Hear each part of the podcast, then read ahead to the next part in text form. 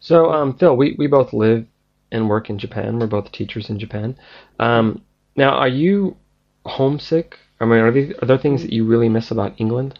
Um, the thing I miss the most, and it's going to sound really sad, is my cat. yeah. yeah. Oh, it's cute. yeah, I love my cat. I don't know why. I'm a bit soppy like that, so I really miss my cat. Oh, well, Mm. like, talk about your cat. What's your cat like? Uh, my cat is black, very fat, very stupid like most cats, but very lazy like me, so we have a lot in common. But just she likes to wake me up at six o'clock in the morning, and I really curse her and hate her, but still I can't be angry about it. Right, right.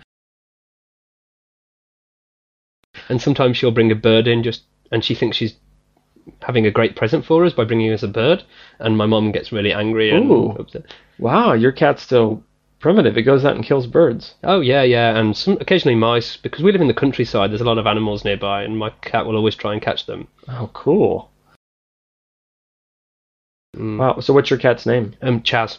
Chaz. Yeah, we got her from a charity called the Cats Protection League in England.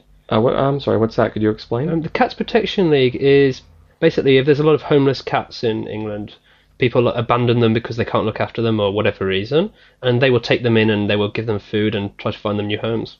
oh, cool. And So we found our cat from them. So you saved Chaz. Kind of, yeah. I think we saved her maybe, or maybe we condemned her. I'm not sure. Um. So, uh, what's what's cool about your cat, Chaz? I mean, what? Why do you have this bond with your cat? Um, I don't know. Maybe we're on the same level. We both like to spend our weekends sleeping all day and doing as little as possible, eating and sleeping. So maybe we're just on the same level. But I don't. I'm not really sure. We just just both just stupid as each other. I think. Right. So you would say you're definitely a cat person, not a dog person. Yeah, yeah. I like dogs, but I think cats are actually more intelligent on a. Like, if you throw a stick for a dog, the dog will always fetch it. The Right. cat will look at you and say, "Fetch your own stick, you idiot." That's true. That's true. Well, anyway, hopefully you'll uh, you'll be able to see Chaz soon. yeah, yeah, yeah. I hope so.